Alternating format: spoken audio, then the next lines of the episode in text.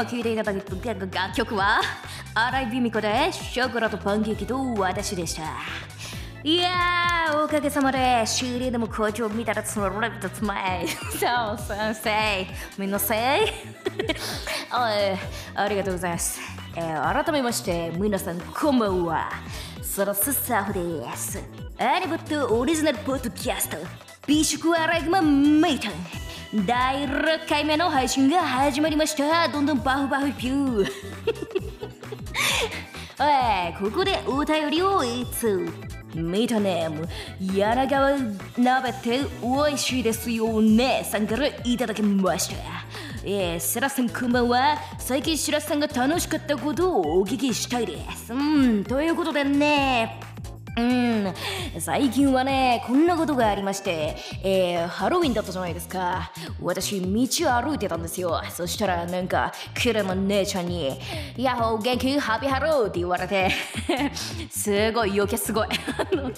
いや私もなんかすごくハッピーな気持ちになりました。これがハッピーハロウィンってね。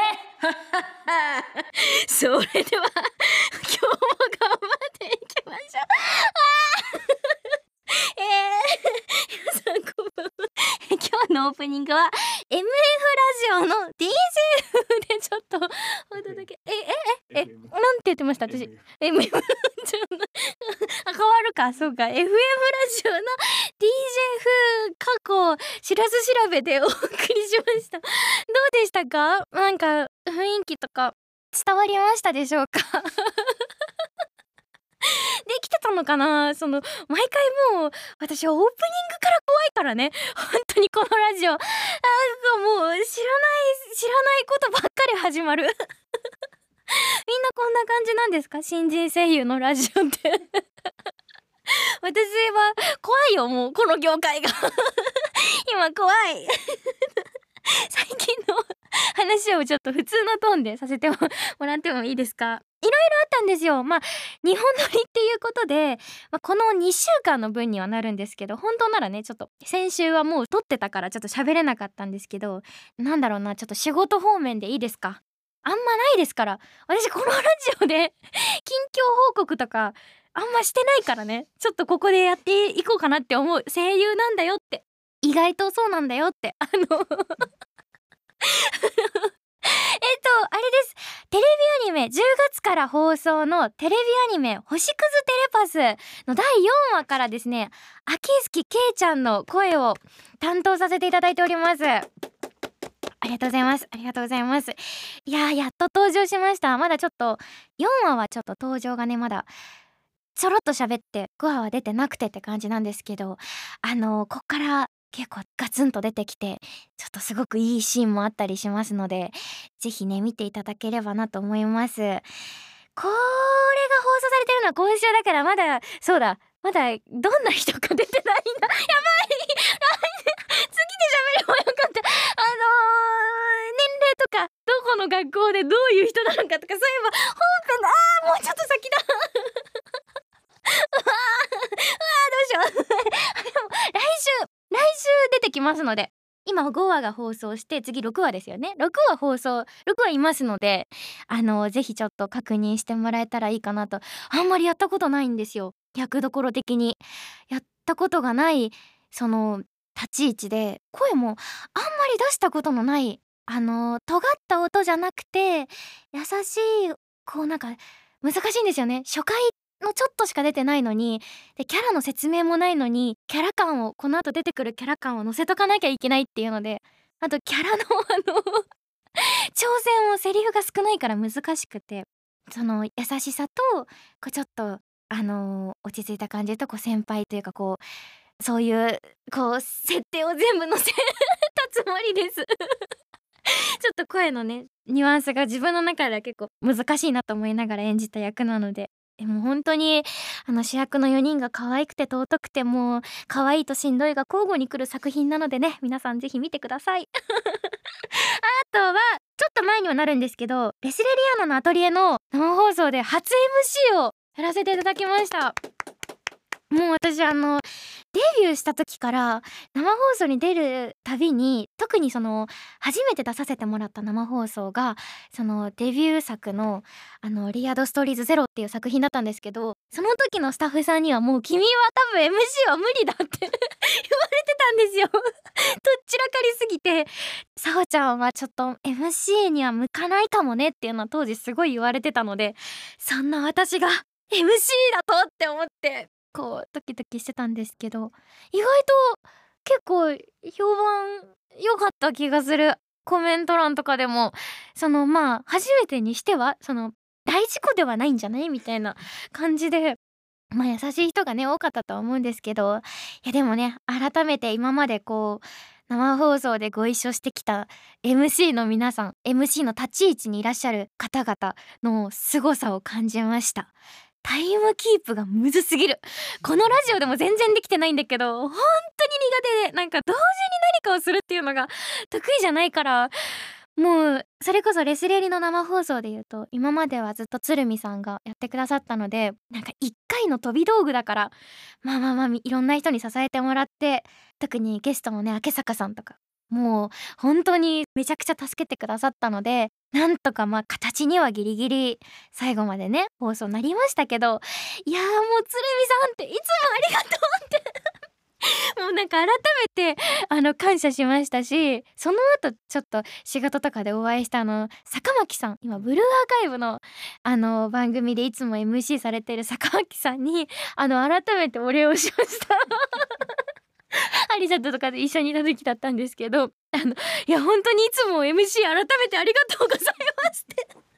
すごいあんなにいろんな人に同時にやりながらこう話を平等に振りながらあのタイムキープして次お願いしますとかも振るのを自然にやってるのはしかも声優さんですからね坂巻さんは。いやもうもう神業やと思って なんか改めて感謝の気持ちがねあの芽生えました。そういうこと結構ありますね。ダンスとかも初めてあの「ウマ娘」のライブ出てからライブに出る人みんなへの感謝する気持ちが増えた。あんなあんなクソ辛いことを。あのなんかあの振り入れの期間とかそういうのも全部知ったからこその今このステージに立ってる人たちの尊さみたいなのをよりこう実体が見したからこそ感じて推しへのね感謝がねあの後増えたのでやっぱ新しいことやるって大事ですね。いい。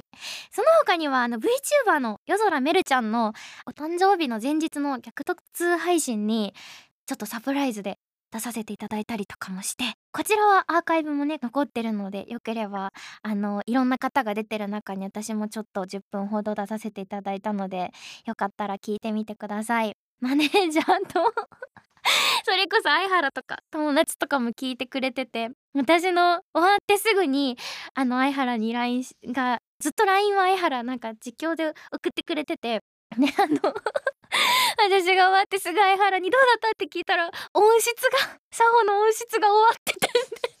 皆さん配信者さんとかだから出る方とかもみんなめちゃくちゃ音質がいいんですよ私だけもうねその日出た人の中で絶望的に音質が悪くてなんか途中でメルちゃんが私に告白みたいなことをしてくれてるんですけど私はもう答えてるんですよよかったらこのこのままみたいなやってくれて「えー、もちろんだよ!」って言ってるんですけどなんか電波に阻害されてなんか配信で私ガン無視かましてる女になっててちゃんが可愛い告白なんとかしてくれませんかって言ってるのにガン無視2回も決め込むっていうとんでもねえ女に なってたりして結構そのねなんかとんでもないことになってるんであのファンの人は本当にごめんなさい。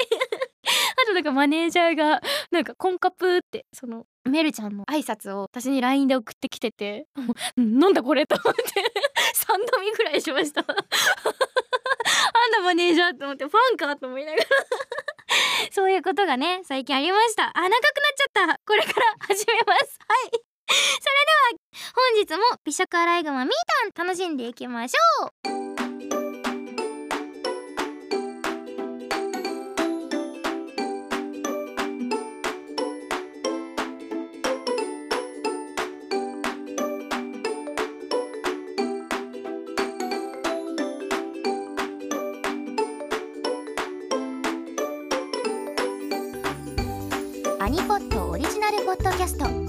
食アライグマミータンは株式会社ブラッシュナインの制作でお送りします。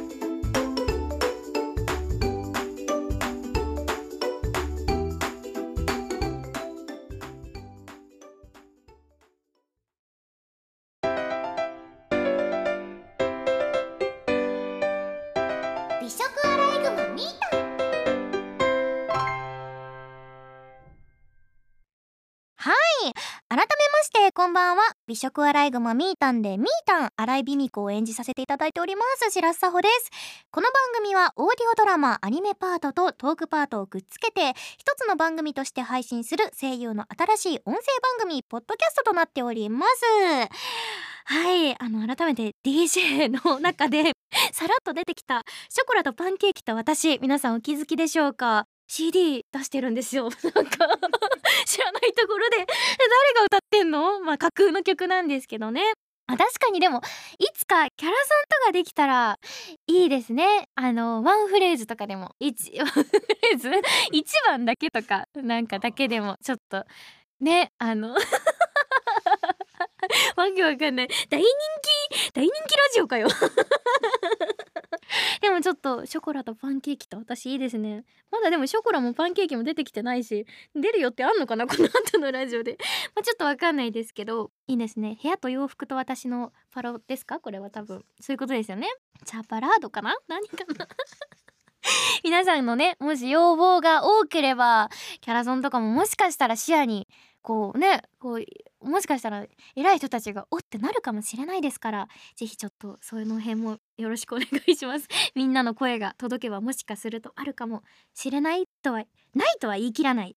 言い切らないでおこう。よし。みんなお願い。はい。早速皆さんからのお便りが届いていますのでちょっと読ませていただきたいと思います。T ジアンバランスさんからいただきました。ありがとうございます。あこれコーナー名あるわ。先に。もう何回目だよ？6回目だよ？やばいね。ここ使われます 知ってた。知ってた。もうここの番組のやり口は覚えた。やり口だって。犯罪の手口みたいな言い方しちゃった。すいません。はい。続いてはこちらのコーナーです。ここいつ。皆さんの周りにいるヤバい人募集。このコーナーではあなたの周りにいるヤバい人をご紹介いただきたくいただく、いただきたく願っておりますコーナーです。えー、いい意味でやばい、マジでやばい人、今日は一体どんなやばい人が飛び出すのでしょうかはい、T ジアンバランさん、再びこんにちは。シャンさんこんばんは。えー、はい、周りにいるやばい人ですが、小学生の時、真冬でも半袖短パンを着続けている男の子がいました。そんな彼が唯一長袖の服を着ていたのがスキー授業の時でしたがスキーウェアは着ずにジャージで滑っていたのでやっぱりやばいなと思いました。本当だ。なんでウェア着ないの？なんかあれなのかな？ちょっとウェア買わなくてもジャージでいけるよって。めちゃくちゃ滑りがうまいからもう絶対に触れ合わないしね雪とみたいな感じなのかな。でも染み込んでくるよね私。スキーの経験あるからわかるんですけどリフトとかで雪ついてるからさ降ってくる分もあるし。あの、スキーがこう身近にあるところってその水着とかのテンションでスキーウェアも自前で用意しなきゃいけないんですね。そうなのかもしれない。板とかあの靴とかももしかして自前あでも私持ってますよ自前の靴と。板。あの小学校の時毎年友達の家族と一緒に新潟まで行ってたんで。それで言うとあのでもこの真冬でも半袖短パンを着続けている男子がいました。でこれ私の小学校ほぼみんなそうだったんだけど。あれ？しかも私小6まで長袖長ズボン履いてない。授業で。なんか負けだって思ってて。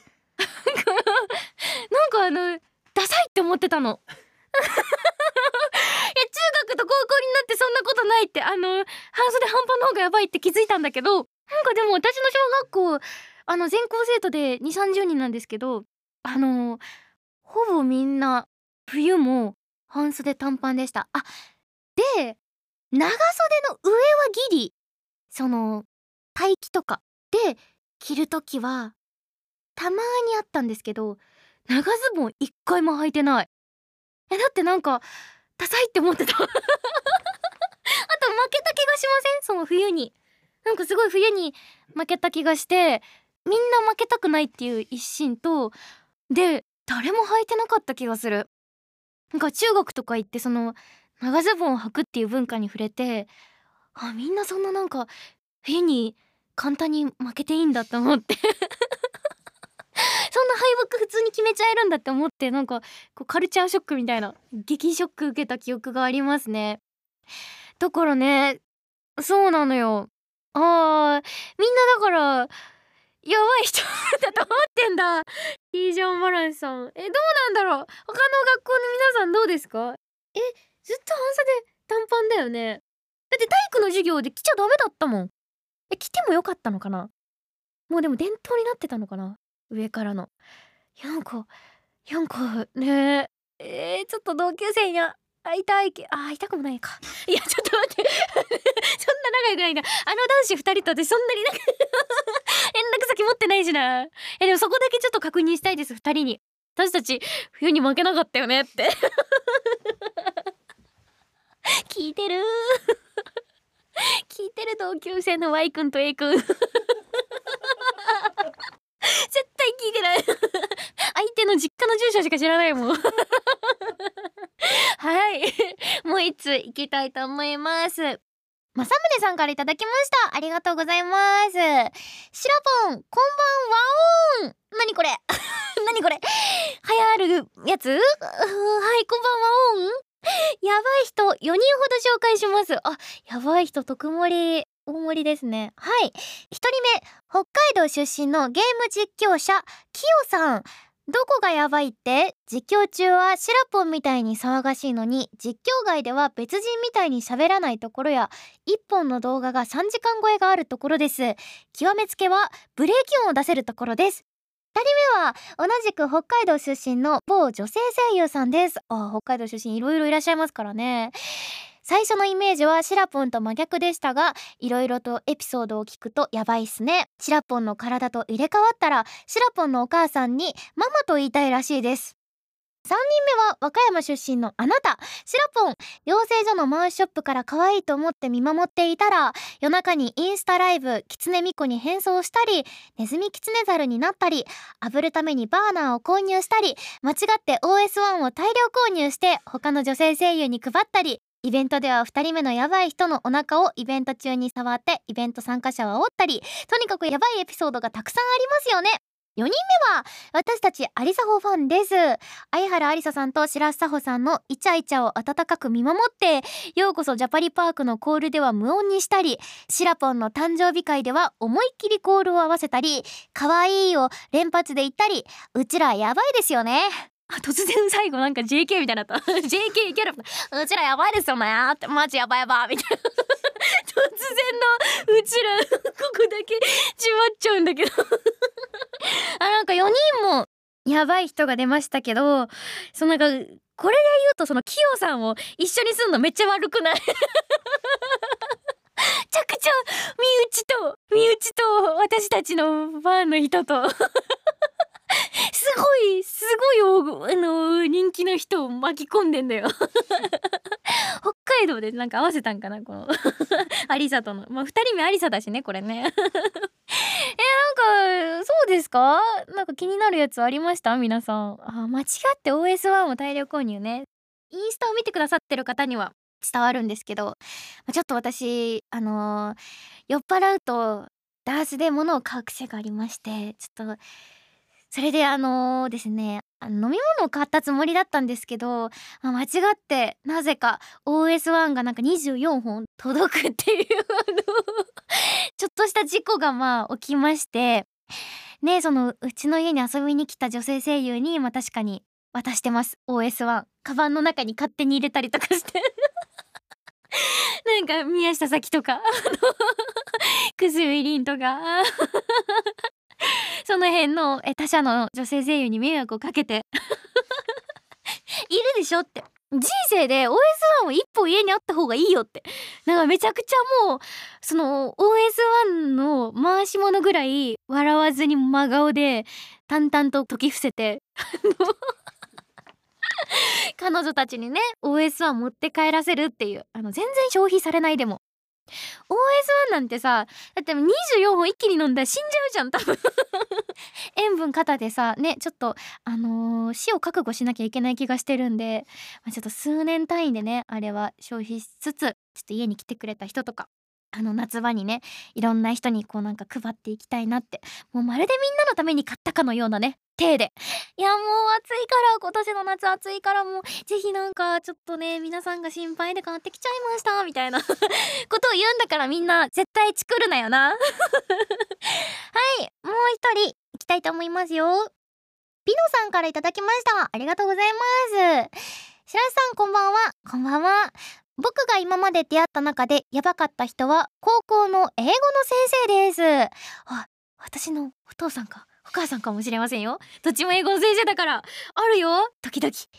英語の授業の時は前から英語の成績が悪い順に座り先生に刺されたらまず英文を読み日本語に訳して先生の怒涛の質問に卓球ラリーのようにリズムよくパッパと答えないといけません。逆に英語の発音が悪かったり先生の質問にすぐさま答えられないとだんだんと不機嫌になり男梅みたいな顔で話にならねえなと一括します。このセリフを言われた生徒は次の中間期末テストの時に1点減点です。え？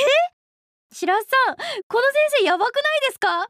僕はこの先生のおかげで英語が大嫌いになりました。これはねこれは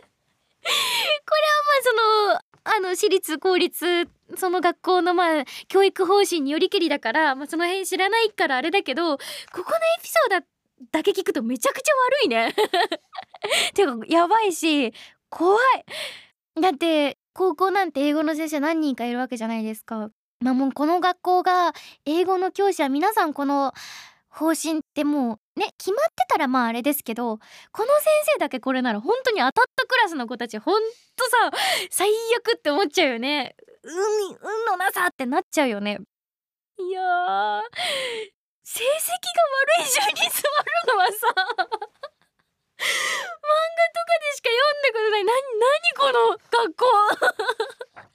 これ何年度何年度の話ですか？これは。怖す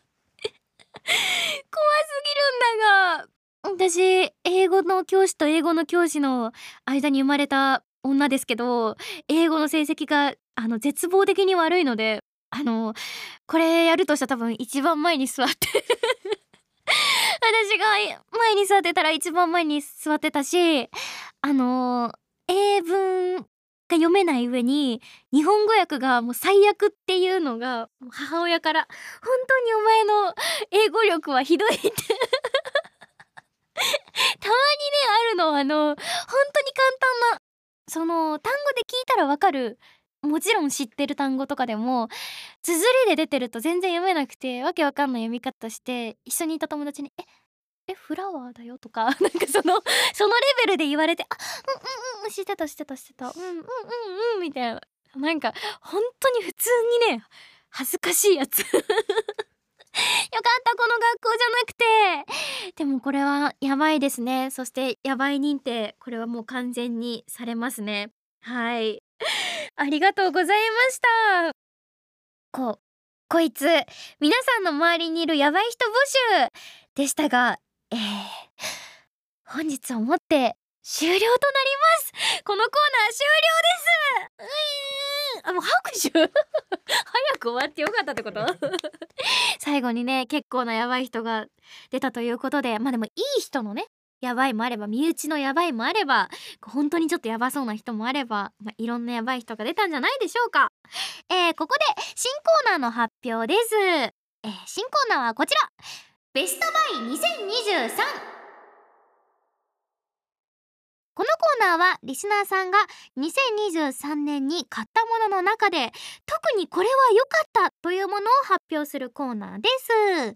家電ゲームグッズイベントチケットでも何でも OK 皆さん2023年最大のお買い物を教えてください。うん。私が今年買って良かったものはあーなんだろうっていろいろもちろんめっちゃ細かくいろいろあるんですけど一番はですねあのー家電でしてあの空気清浄機を新しくしました。なんか空気清浄機と加湿器が一緒になってて花粉もなんか取ってくれてその上なんか消臭もついててマジめっちゃ何でもできちゃうよみたいなハイパースパダリ彼氏。をあの購入しまして色が白と黒なんですけど、まあ、私ちょっとあのあ知らない方はごめんなさい。あの BL をたしなむタイプの人間でしてこうスパダリっていうジャンルがあるんですよ。スパダリンってもう何でも何でも完璧でできちゃうみたいな。なんかねいにしえのスパダリは砂漠によくいたんです。砂漠のなんかアラブの国のなんか良き人みたいな感じで。最近はもうサラリーマンとか社長とか何でもあるんですけど私の中でうちんちに来たあの加湿器くんはあのー、アラブの砂漠のラクダに乗ってるあのスパダリで 私の部屋がウケ 気象トーク。激気象トーク。みんなこれでベストバイのあれでしょ？あのハードル下がったでしょ？ねあのイベントチケットでもいいってことですから。まあこれを募集するのが今週からだからもう2回目後には来てるかな？8回目にはもしかすると届いてるかもしれない。まあまだ年内ですから。2023年ぜひちょっと良かったものを教えてください。えー、このコーナーの寿命もね12ヶ月な気はしますね。はい。一つの歴史が終わって新しい歴史が生まれるのは当たり前なのでもう一つ新コーナーをやります。新コーナーはこちら。究極であり思考でもあるトップ3このコーナーはリスナーの方がしらすさんのあしらすさんってそのまま書いてるから読んじゃった。このコーナーはリスナーの方がしらすさんのあもう。あ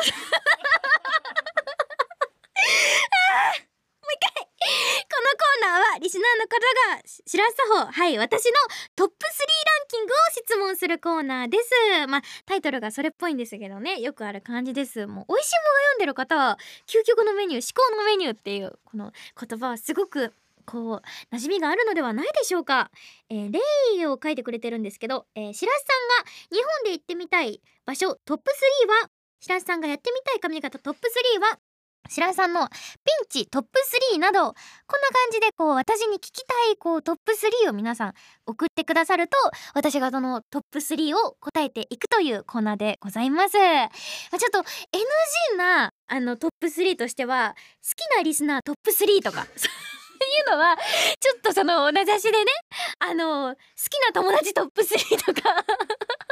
それちょっとあの今後の関係にみんなと私の関係と私とこの後の友達の関係とかに亀裂が入りそうなのでちょっとそういうのはねなしかなという。まキャラクターとか二次元のものだったらね全然あの答えていけるんですけれどもやだろうみんなも好きなリスナートップ3とか。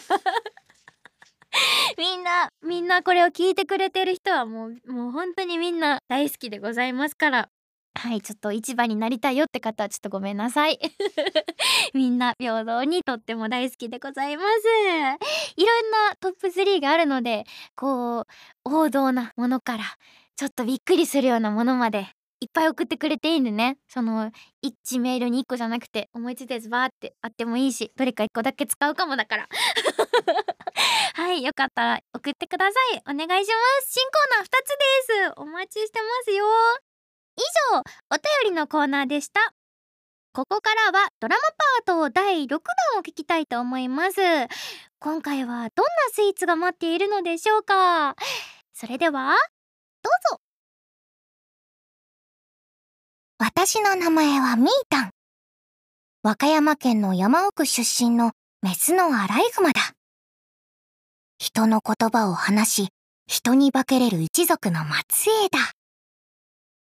人間界におり、暮らすことを許される年齢になった私は、女子高生、荒井美美子として、学生ライフをエンジョイしながら、一日一つ、憧れの美味しいスイーツを食べるという贅沢な人生を選んでみた。食べたことはないけど、知識だけは一人前なイマジナリー美味しいを脱却すべく、毎日スイーツを食べている。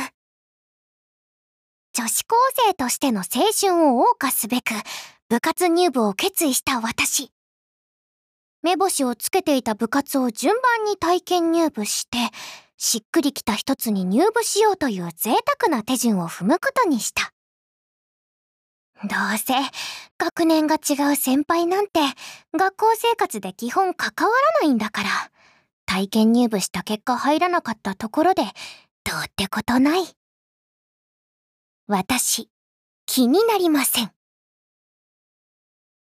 早速、入部候補の一つ、軽音部に体験入部してみたはいいものの、顔を白塗りにして謎のデスボイスとラウドミュージックを奏でながら楽器に体当たりを繰り返す先輩たちによる究極のエスニックエンターテインメントを目の当たりにした私はその演奏の最中にひっそりと退却して入部候補からその名を消した。たまたまあの先輩たちだけが風変わりなのだと信じたかったが、聞いたところによると、創設当初からずっとああいう感じで引き継がれてきたらしい。とりあえず、軽音っていうのをやめよう。中音部だよ、あれは。そういうわけで、私は次の入部候補の部活に焦点を定めた。気になっている部活が残り2つあるのだが、どちらか1つはまともであってほしい。フラグではない、超切実だ厳正なる網だくじの結果、次に体験入部することにしたのは、キャンプ部。今世ではリア充たちに大人気のキャンプ。アウトドアグッズの売れ行きもとどまることを知らないらしい。でも、私がこの部活に期待していることはちょっと違う。そんなリア充じゃなくていい。どちらかというと、アニメの世界のように、ゆるく、まったり、美味しいものを食べたい。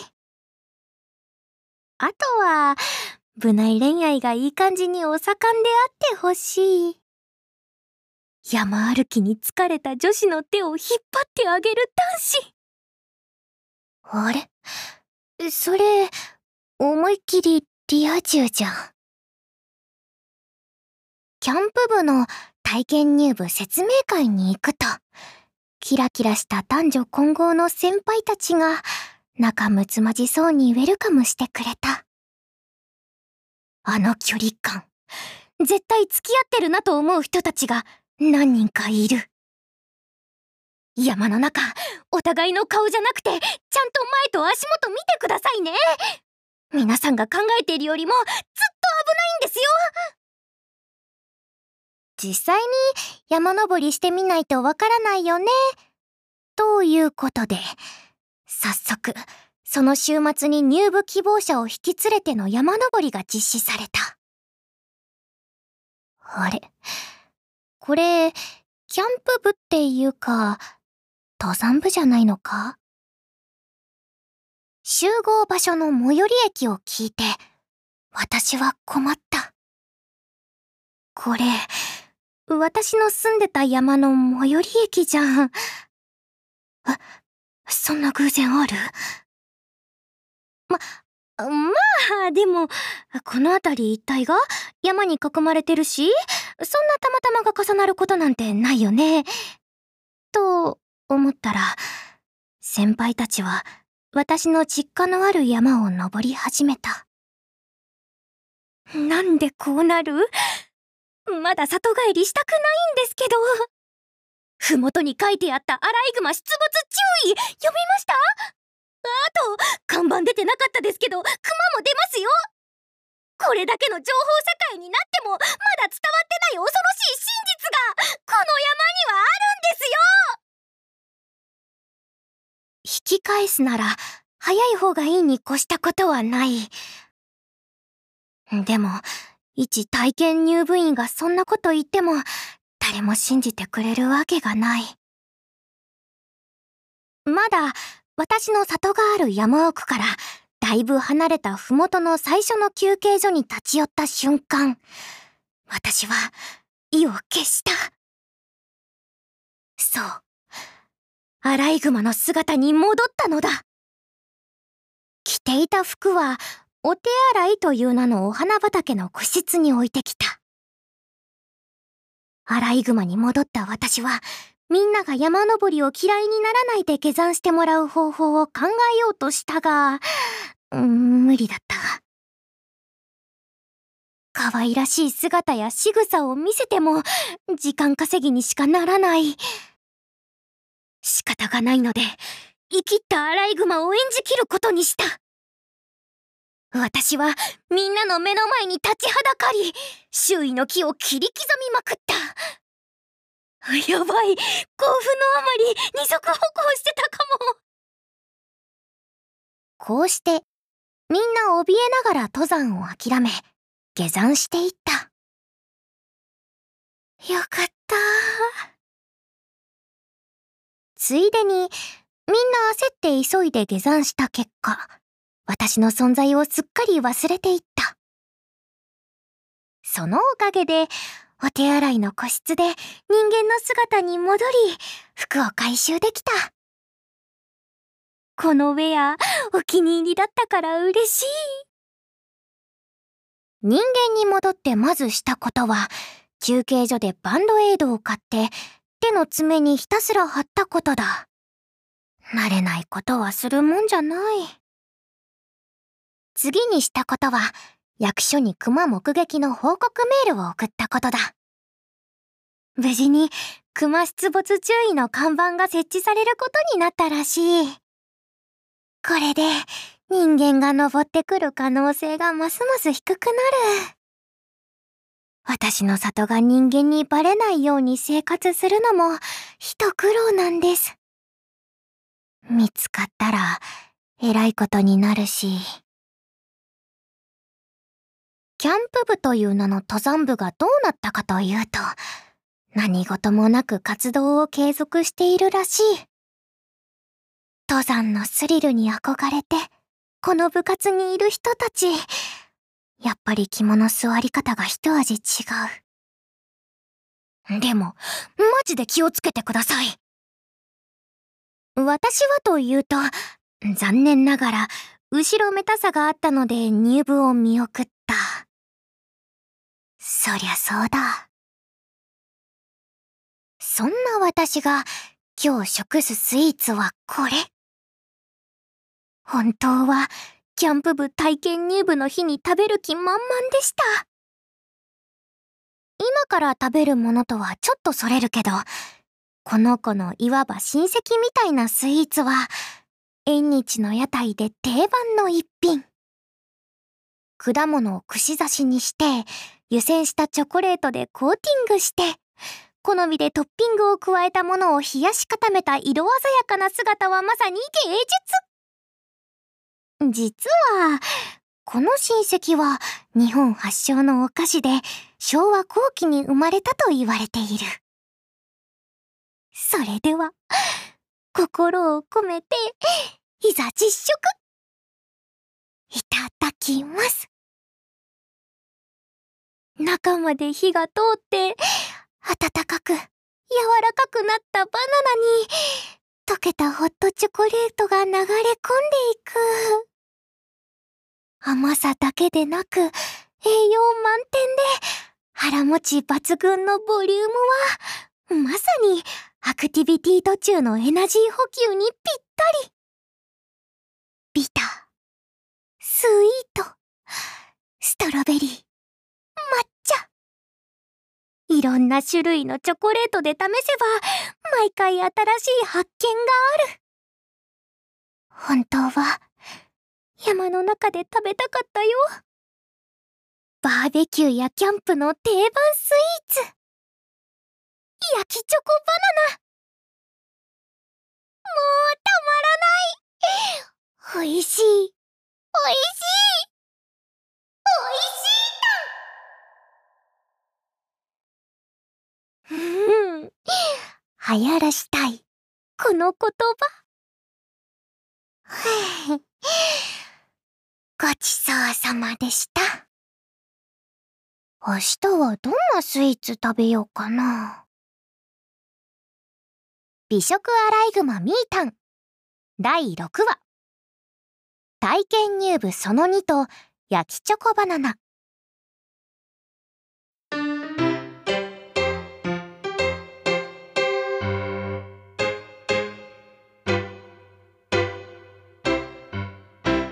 美食アライグマミータンはいということで第6話体験入部その2焼きチョコバナナの回をお聞きいただきましたが皆さんいかがでしたでしょうか？私チョコバナナって多分食べたことないかもしれない。こんな食べた体で台本読みましたけどそういえばなんかバナナは大好きなんですけどチョコと組み合わせるのとあなんかビジュ？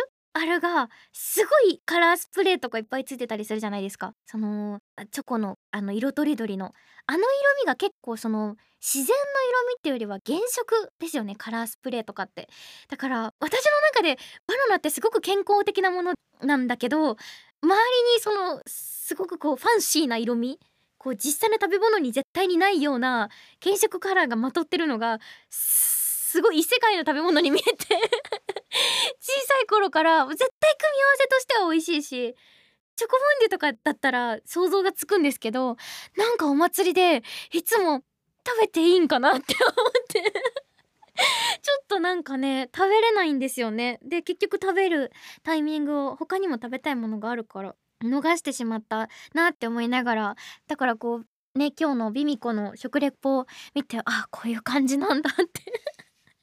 美味しそうって思いながら見てました。あとね登っていい山って案外限られてきますからね。和歌山の田舎でも。だからこうまあそのね登山するよって和歌山でなっちゃうとそうやってやっぱりビミコみたいな自分の実家の山みたいになっちゃうんでしょうね。ちょっと気持ちはなんかわかります。いやどんどん話がどんどん話が進んでいくしどんどんシナリオパート長くなってないですか？そのラジオしに来てるけど最初の1時間はもうそのラジオパートじゃなくてそのトークパート収録だからめっちゃドキドキするんですよ。声出ししていかなきゃって。ラジオだけだと正直声出しとかはねしないんですけど先に特にあのシナリオパートの収録があるから朝滑舌練習を一応してったりとかちょっと早く起きて声出ししたりとかしてなんかどんどんパートが長くなってる気がしていつかもしかしたらもう私のトークパートがなくなって30分まるまるシナリオになる日も来るかもしれませんね。もしかしたらずっとずっとミミコが喋ってる日が来るかもしれません。はい。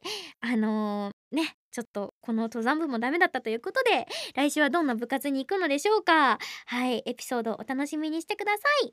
以上収録振り返りコーナーでした。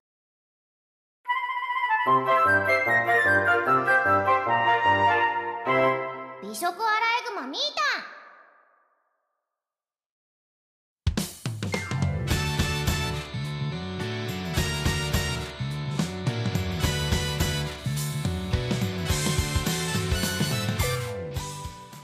はいあっという間にエンディングのお時間です。今日の感想今日の感想？いや相変わらずあのー、成長しないなってこととああとちょっとここであのー、文句言っていいですか？ラジオにこのラジオ。切り抜き切り抜きをしてくれてるんですよ。この公式 X さんで。あのラジオのね。でそこはどこが切り取られるかは私はもう本当に知らなくて。そもそもラジオ自体をどう編集されるかも知らないので私も皆さんと一緒に聞きながらああーここ使われてる。あーここも使われてるとか なってたりあーこういう編集をこうエコーかけてくださってるとかってなってるんですけど切り抜きこの間自分でお姉さんをやってるところを切り抜かれててまさかあそこが切り抜かれるとは思わなくて。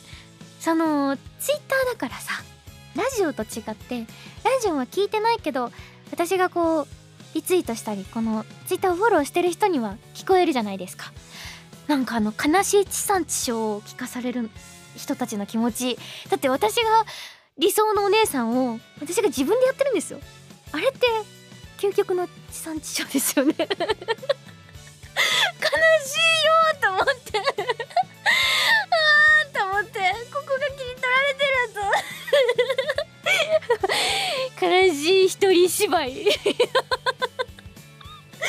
なんかここかってなりました。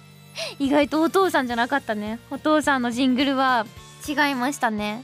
あれも結構びっくりしてる方が多くてちょっとあの皆さんびっくりさせたくてちょっと私がぼそっとお父さんのお父さんの声でジングルやったらなんか面白くないですかって。ほんとこんな感じで言ったら「いいですね」って「やりましょう」って言ってくれて。本当に。みんなにね笑ってもらえるなら私は何でもするしうちの家族も多分何でもする。何でもねやりましょうってあのポジティブに捉えてくださるいい現場でございます本当に。引かないんだからみんな。えー、って。それはちょっとってなんないんだよここの現場。いいですねって。面白いかも。やりましょうって。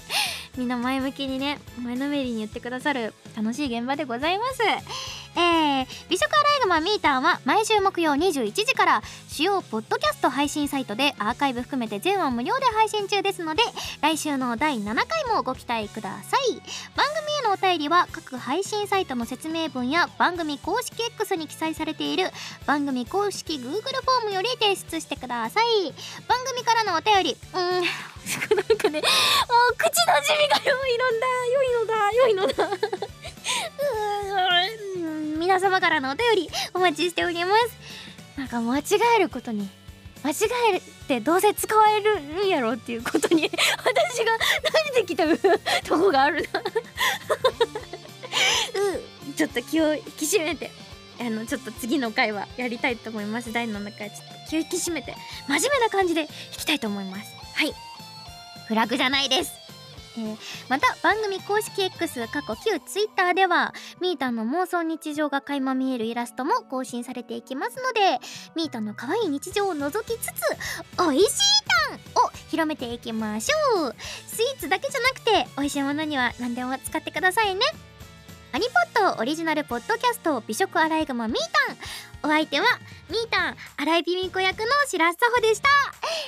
ホリックはいいぞ!前回の最後!ホリックはいいぞ!結構ホリック好きな人もいてよかった。つ相棒って言ってた人もいた。違う。はい。また来週!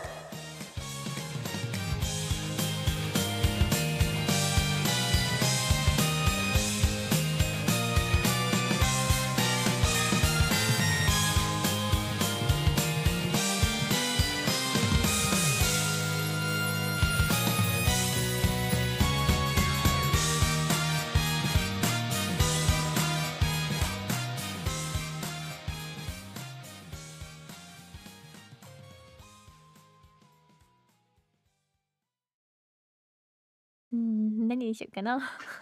あトクトクトクトゥあ間違えた。今日の一言。トクトクトクトントクトクトクトントクトクトクトントクトクトゥン寿司の秋の中トロ祭り。これ中川家のネタであるんですよ。バイバイ。